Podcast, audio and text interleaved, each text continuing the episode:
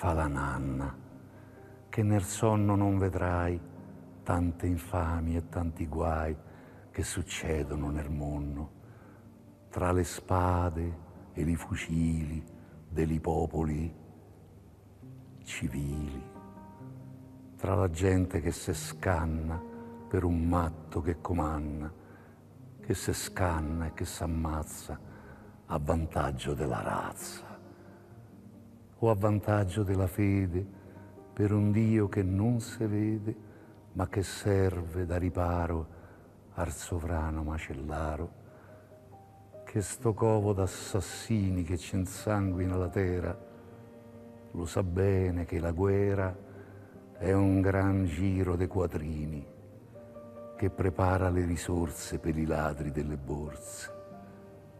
Fa la ninna coccobello finché dura sto macello. Fa la ninna che domani rivedremo i sovrani che se scambiano la stima, buoni amici, più di prima. So cugini e fra parenti non se fanno complimenti.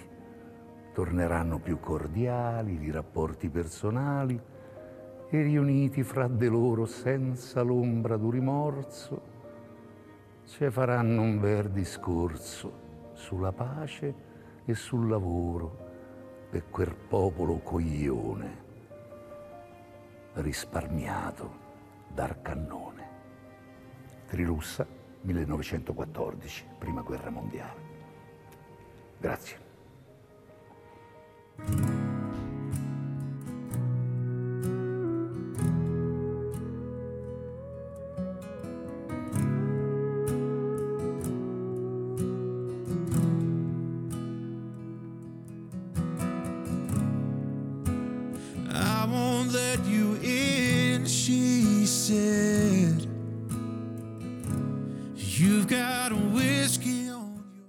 Continuiamo questo nostro percorso insieme, cari amiche e cari amici di Una parola al giorno, ed oggi sento la dolorosa necessità di tentare di parlare di ciò che ci sta più a cuore in questi giorni difficili.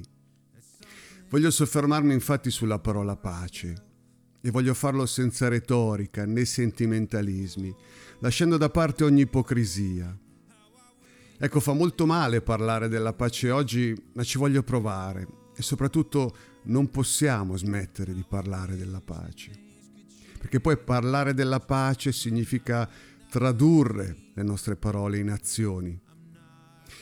E ti confesso che mi sento alquanto sopraffatto dalle emozioni suscitate dalle immagini, dai racconti che arrivano dall'Ucraina. Immagino che ciò stia accadendo anche a te. E d'altronde come non lasciarsi toccare da questo nuovo, insensato dolore, no? Ogni guerra, vicina o lontana, entra violentemente nelle nostre case, nelle nostre vite, con immagini, parole che ci turbano, ci scuotono, lasciandoci addosso quel frustrante senso di impotenza con il quale è difficile convivere. Perché le ragioni di una guerra sfuggono alla nostra razionalità. Non capiamo come si possono mettere in pericolo migliaia di vite umane per dei conflitti motivati da ragioni geopolitiche che riguardano poi gli interessi di pochissime persone, mentre le conseguenze le pagano sempre i popoli, con un pensiero particolare ai più piccoli, e ciò al di là di quale frontiera abitano queste popolazioni.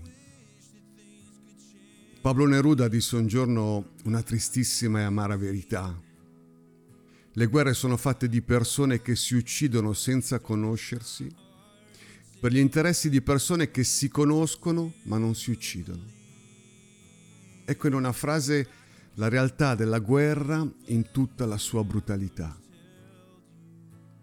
Le violenze dei conflitti che affliggono l'umanità soffocano dentro di noi la potenza della parola pace, che di fronte a queste cose più grandi di noi, appare così fragile, così indifesa.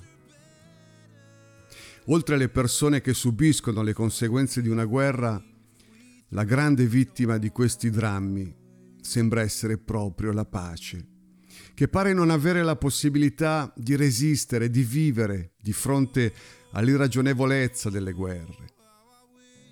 La violenza sembra avere sempre il sopravvento. E questa è un'apparenza o una verità, mi chiedo. Certo è che la guerra, con i suoi cannoni, con le sue armi, fa un rumore assordante. Si prende tutto lo spazio mediatico. E questo, ahimè, bisogna riconoscerlo solo quando si vuole accordarlo, questo spazio mediatico. Quindi la guerra fa un rumore tremendo, mentre la pace è fatta di passi silenziosi, di mani che si uniscono, di cuori che si abbracciano, di gesti che spesso non fanno clamore. E allora di fronte all'assurdità di questa ennesima guerra e di tutte quelle che ci sono e di cui troppo poco si parla, forse dobbiamo porci una domanda forte. Come fare in modo che la pace non sia solo una bella parola, una bella parola da gridare nei momenti di crisi o di guerra e far sì che possa diventare invece una realtà concreta per questo nostro povero mondo? Come possiamo fare? Come possiamo dare alla pace eh, la pienezza di quella forza di cui è portatrice? Come non svuotare la parola pace? Perché penso che se la pace è solo l'impegno di un momento, in qualche modo abbiamo già perso. Non abbiamo reso merito alla pace. Il segreto gentile della pace credo che sia la sua non arrendevolezza. Ci incoraggia ad andare a dissotterrare la sua forza disarmante sotto le macerie che lascia ogni guerra. La pace cerca complici per una lotta che non si perde d'animo e che crede che al di là di tutto c'è sempre uno spiraglio per permettere alla pace di esistere ed abbracciare l'umanità ferita, scossa dalla violenza. E allora mi dico la pace non è solo, non è tanto un'utopia di cui parlare nei momenti in cui scoraggiati assistiamo al triste spettacolo del mondo. La pace è una strada concreta, possibile, realizzabile. E ciò è testimoniato dalle storie di tantissime persone che ci hanno creduto e che sono stati capaci di cambiare in molte situazioni il corso delle cose. D'altronde la storia è disseminata di racconti di pace che hanno fermato la violenza, di atti, gesti in cui i popoli sono riusciti a far prevalere le ragioni della pace e preservare l'umanità, la vita di tante donne, uomini, bambini lotte, iniziative, percorsi che senza far rumore, con la fermezza docile della pace, hanno ottenuto la fine di guerre civili, di sopraffazioni, di ingiustizie, di violenze. Ed è quindi in queste storie che troviamo la forza di non cedere alla rassegnazione e di credere anche noi che la pace sia possibile. E allora c'è una prima cosa importante che dobbiamo dire. La pace non è solo assenza di conflitti. Non è solo l'accordo che si trova per mettere fine ad azioni militari. Sarebbe troppo riduttivo parlare di pace in questi termini. Ed è forse questa la causa del perché la pace fatichi a trovare possibilità, spiragli.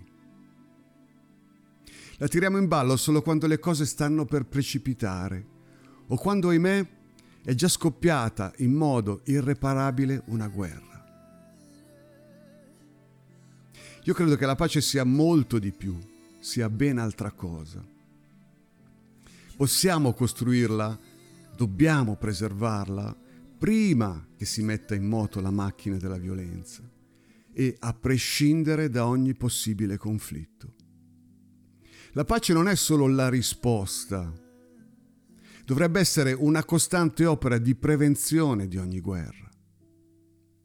Perché spesso i segnali poi ci sono tutti, perché le guerre non si inventano, si preparano, si giustificano, con un'escalation montata a dovere per scagionare da ogni accusa i mandanti dei conflitti armati. E allora mi sembra poco credibile e un tantino ipocrita l'atteggiamento di molti politici che sono magari andati a braccetto fino a poco tempo prima con l'aggressore di turno e che poi si trovano costretti a dover sostenere le ragioni della pace per non perderci la faccia. Se la politica si mobilita solo quando ci sono in ballo interessi, non sta facendo un servizio alle nazioni. Questa reazione alla guerra in Ucraina dovrebbe essere l'inizio di un impegno deciso, corale, per un mondo di pace, per far pressione riguardo a tutti i conflitti ancora aperti. Un impegno che preveda di occuparsi di quella polveriera in continuo subbuglio che è l'Africa, ad esempio, dietro ai quali i conflitti però purtroppo ci sono troppo spesso regie insospettabili che hanno sede nei nostri paesi occidentali. E allora mi dico, la pace o è l'impegno di una vita o non è. Forse è un po' dura come affermazione, ma io credo sia così. Dovrebbe essere al punto primo dell'agenda di ogni governo.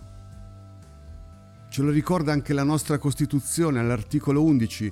L'Italia ripudia la guerra come strumento di offesa alla libertà degli altri popoli e come mezzo di risoluzione delle controversie internazionali.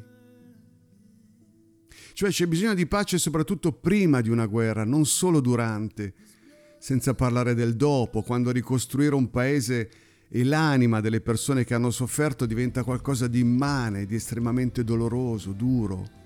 Perché occorre sradicare quei semi di violenza rimasti nella terra ferita. Perché bisogna eliminare le scorie della violenza da quelle storie oltraggiate. In questi giorni mi sono reso conto di non sapere granché sulla storia recente dell'Ucraina. Ho cercato così di documentarmi, di leggere, di capire. Sono anni che questo paese è travagliato da una guerra interna, fratricida, della quale non ci siamo purtroppo preoccupati perché riguardava questioni loro, problemi interni, della quale non ci è stato raccontato quasi nulla, zero copertura mediatica. Sono mesi che soffiano venti di guerra attorno al confine ucraino. Perché la diplomazia non si è mobilitata prima? Ho capito quindi che costruire la pace è anche stare sul pezzo, informarsi, formarsi, studiare. E ciò per non farsi manipolare, per tenere gli occhi aperti sulle vicende del mondo che poi riguardano anche noi.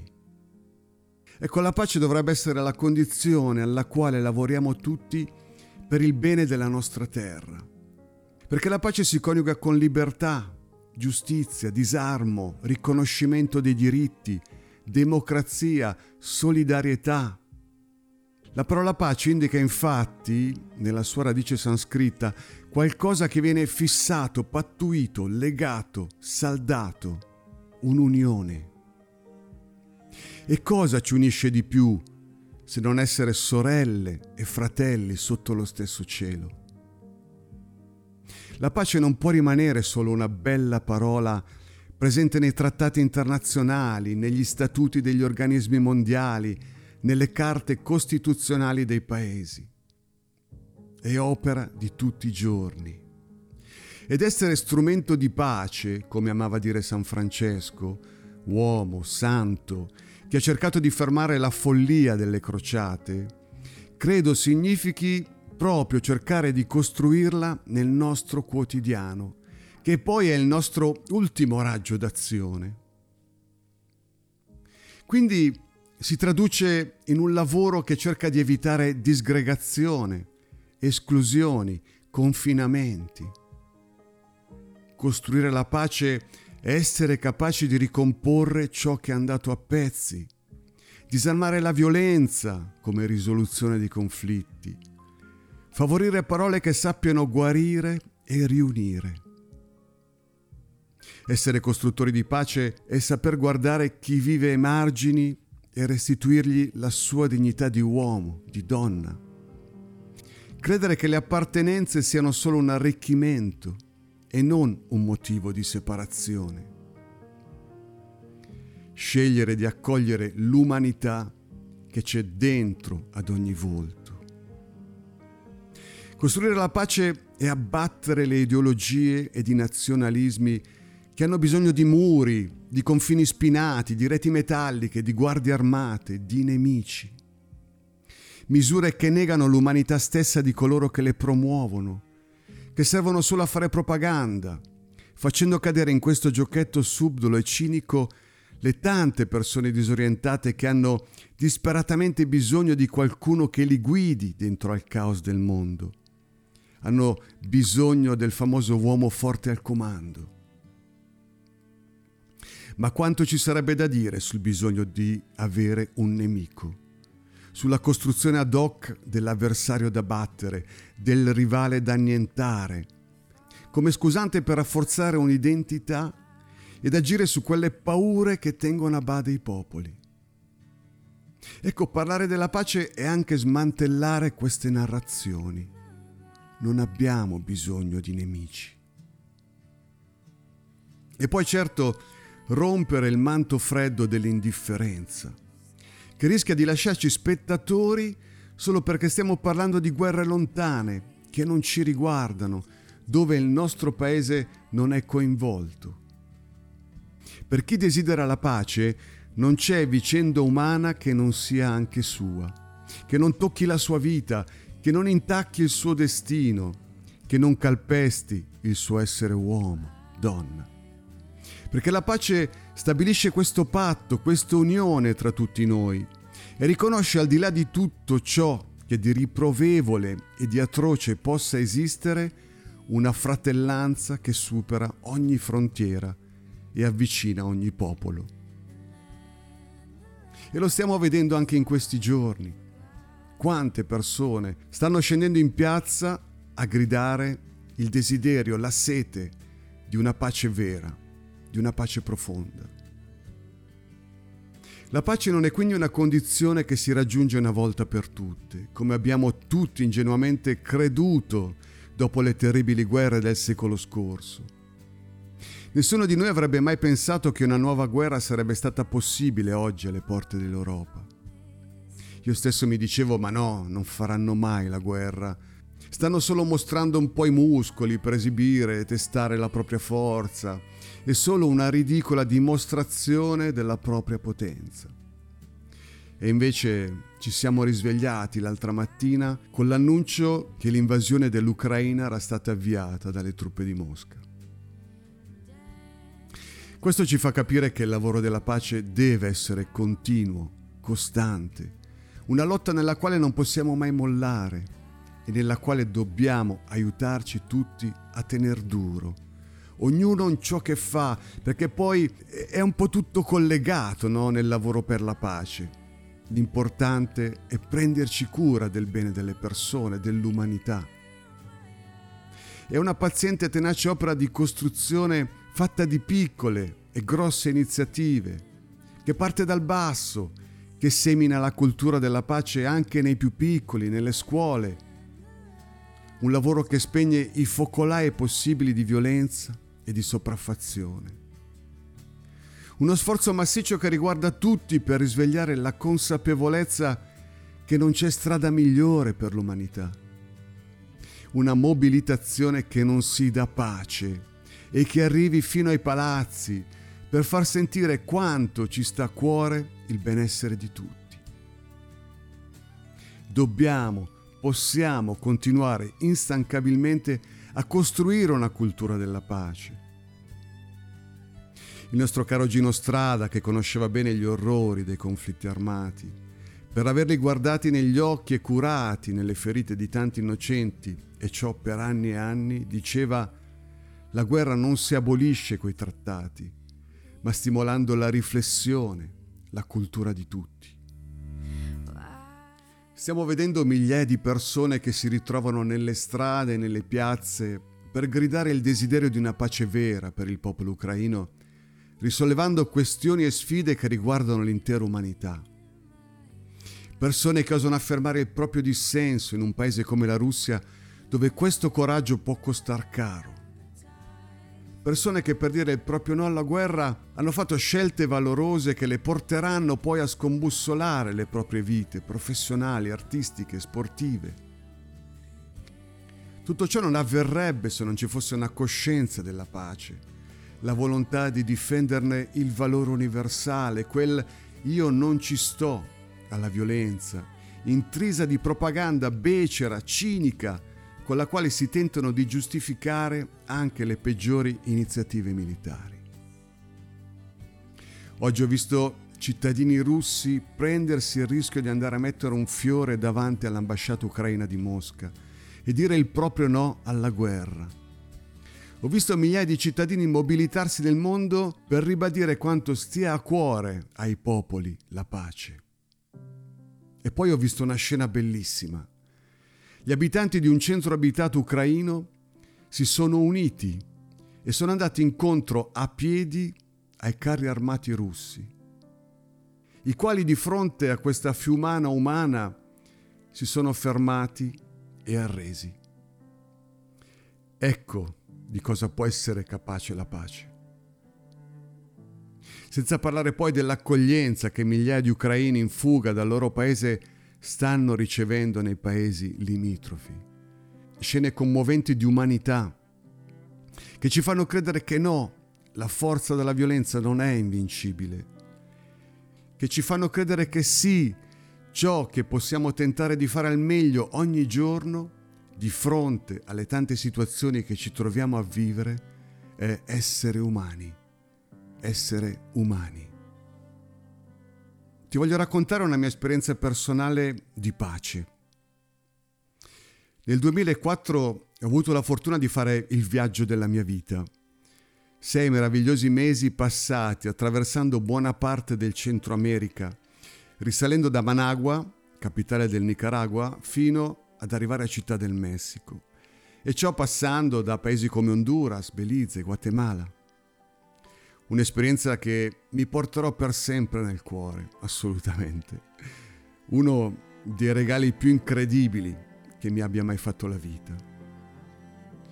E avevo pensato di vivere questi sei mesi partecipando ad alcuni progetti sociali presenti in questi paesi e fui aiutato in questo da amici che avevano contatti sul territorio. Ebbene, fu in Chiapas, un meraviglioso stato del sud del Messico, che feci un'esperienza bellissima. E lì capì come la pace può essere capace di sottrarre spazio, forza alla violenza. Grazie ad una organizzazione locale che lotta in difesa dei diritti umani, ebbi l'opportunità di vivere 15 giorni in una comunità indigena Tzotzil dislocata nella Sierra. Devi sapere, e forse lo sai, che dieci anni prima, nel 1994, le tante comunità indigene del Chiapas si erano riunite in una grande organizzazione e avevano fatto sentire la propria voce per far valere i propri diritti. Purtroppo quella porzione di Messico che è il Chiapas è da sempre una realtà comandata da signorotti latifondisti che con tutti i mezzi si sono appropriati nel corso dei secoli delle terre che invece appartenevano alle comunità indigene, e ciò lasciandosi dietro morti e violenze di ogni tipo. Il tutto con la complicità delle corrotte autorità messicane. Quando gli indios osarono alzare la testa, reclamare i propri diritti e far valere la propria dignitosa lotta, la risposta che giunse da Città del Messico fu la militarizzazione dell'intero Stato con un impiego smisurato di uomini ed armi da paura. I militari accerchiarono le comunità, entravano così nei villaggi, seminando paura, disprezzo, violenza. Ebbene, fu dentro questo contesto che misi piede in Chiapas e che decisi di partecipare a questo progetto. E qual era l'idea, l'intuizione?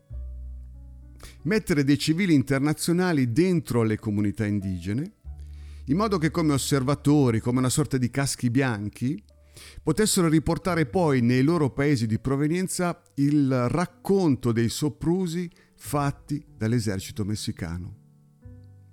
Presenti quindi per essere come degli altoparlanti, delle telecamere che testimoniassero delle violenze quotidiane, continue dei militari. Ebbene, questo progetto funzionò La semplice presenza di testimoni internazionali e anche messicani, il semplice fatto di esserci, pose un termine agli abusi e alle prepotenze dei militari, che non potevano più agire impunemente. Io li vedevo passare ogni giorno, più volte al giorno, lungo la strada che collegava la comunità al paese più vicino. Ma se prima si permettevano di entrare nel villaggio, spaventare, minacciare queste famiglie di indios umili, miti, ecco, con la presenza di questi osservatori ciò non veniva più concesso. E questa è stata un'idea semplice, bella, realizzabile, che ha generato pace per queste famiglie, che ha disinnescato la violenza, che ha preservato la tranquillità dei bambini. Perché poi sono sempre i più piccoli, i più indifesi. L'altro giorno sono rimasto particolarmente toccato da un video in cui una bimba ucraina diceva tra lacrime e singhiozzi non voglio morire. Avrà avuto 3-4 anni Sentire una piccola dire questa frase mi ha raggelato il sangue. Ecco cos'è anche la guerra. Ferire l'amore per la vita nei cuori degli innocenti, dei più piccoli. Lasciargli dentro una paura che non se ne andrà probabilmente mai più. Forse sottovalutiamo la forza potenzialmente positiva che hanno i popoli ci siamo fatti fregare un po' dalla convinzione che non contiamo niente, che non abbiamo potere su nulla, che la nostra voce non ha peso e sembra inascoltata. Siamo cascati nel tranello dei potenti che hanno fatto sì che il senso di comunità si perdesse e ciò a favore di una cultura marcata da uno sfrenato individualismo, dove nessuno è più compagno di strada, ma piuttosto un antagonista da cui guardarsi bene. Ho l'impressione che ci siamo inconsapevolmente lasciati invadere e convincere da una mentalità diffusa in cui la coscienza di essere popolo si è frammentata, a vantaggio di quella che il sociologo Zygmunt Bauman chiamava una società liquida, dove non ci sono più contorni nitidi, definiti, valori ben determinati e regna la precarietà la precarietà di tutto.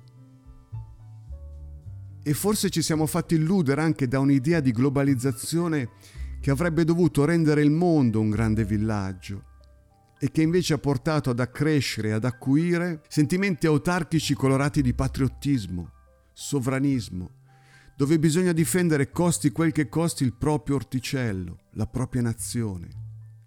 Perché ancora una volta chi sta oltre lo steccato è un nemico da temere. Certo, nessuno mette in discussione il valore di ogni paese, la sua incredibile ricchezza storica, culturale, le sue tradizioni.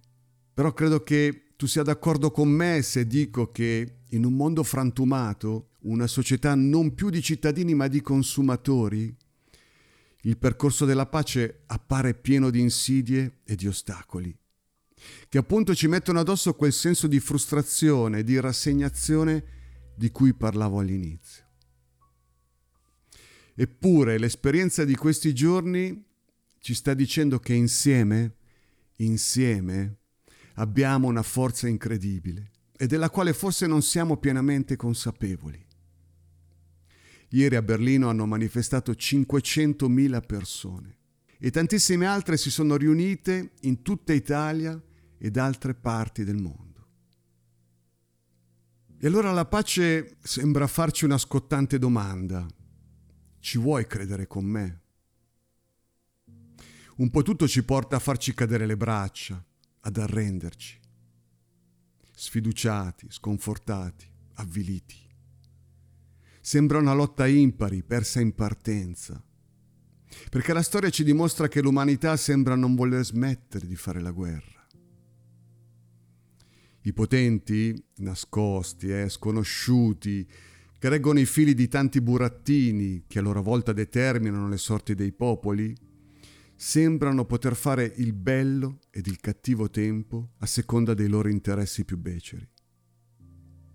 D'altronde finché tutto ruota attorno al profitto, ci sarà sempre bisogno di una nuova guerra. La si può definire difensiva, giusta, lampo, intelligente, ma sempre guerra è, con tutte le sue contraddizioni e le sue indelebili conseguenze.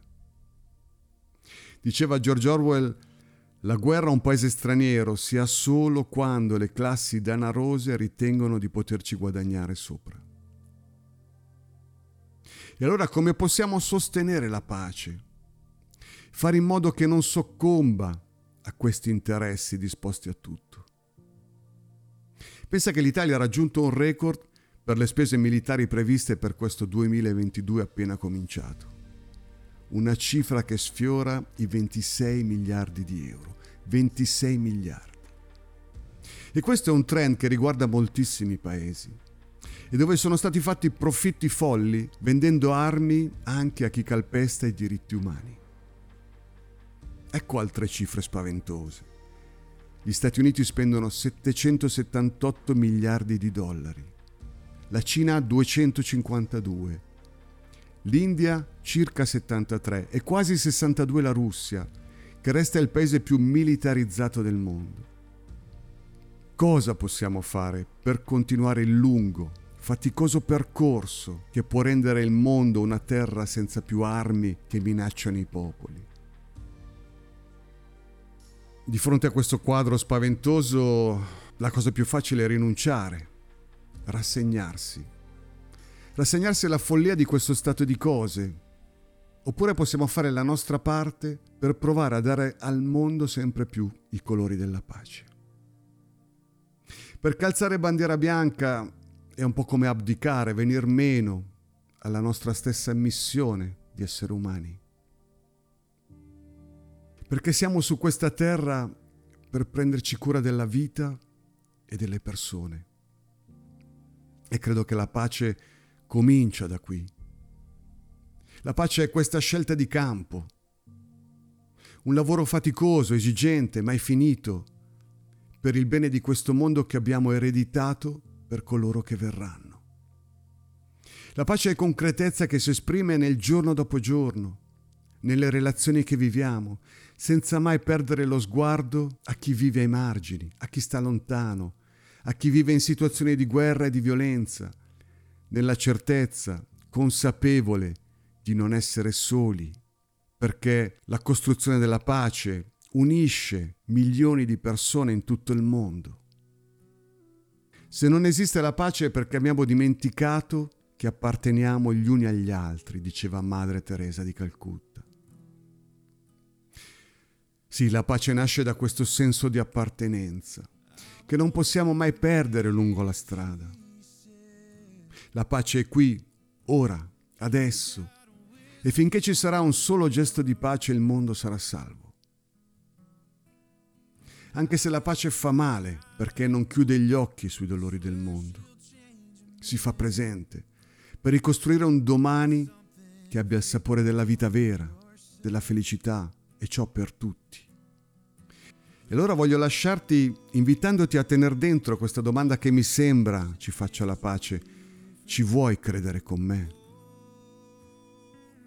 E poi sta ad ognuno di noi di inventare, scrivere la migliore risposta possibile. Con la vita, con atti, con gesti, parole significative che salvaguardino quel desiderio di pace che portiamo tutti nel cuore.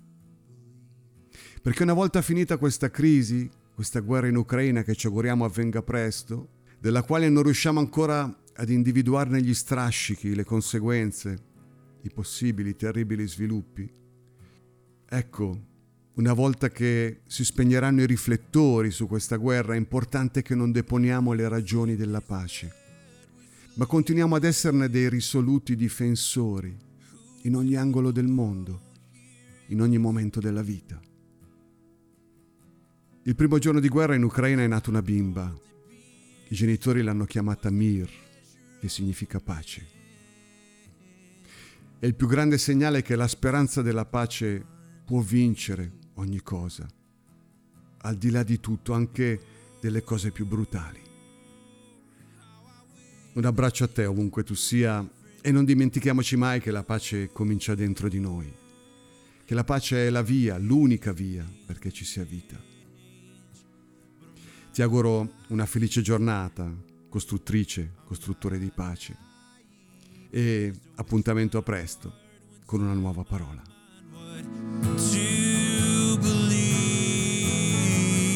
If I could get you back to the place where I first held you, I think we'd recognize.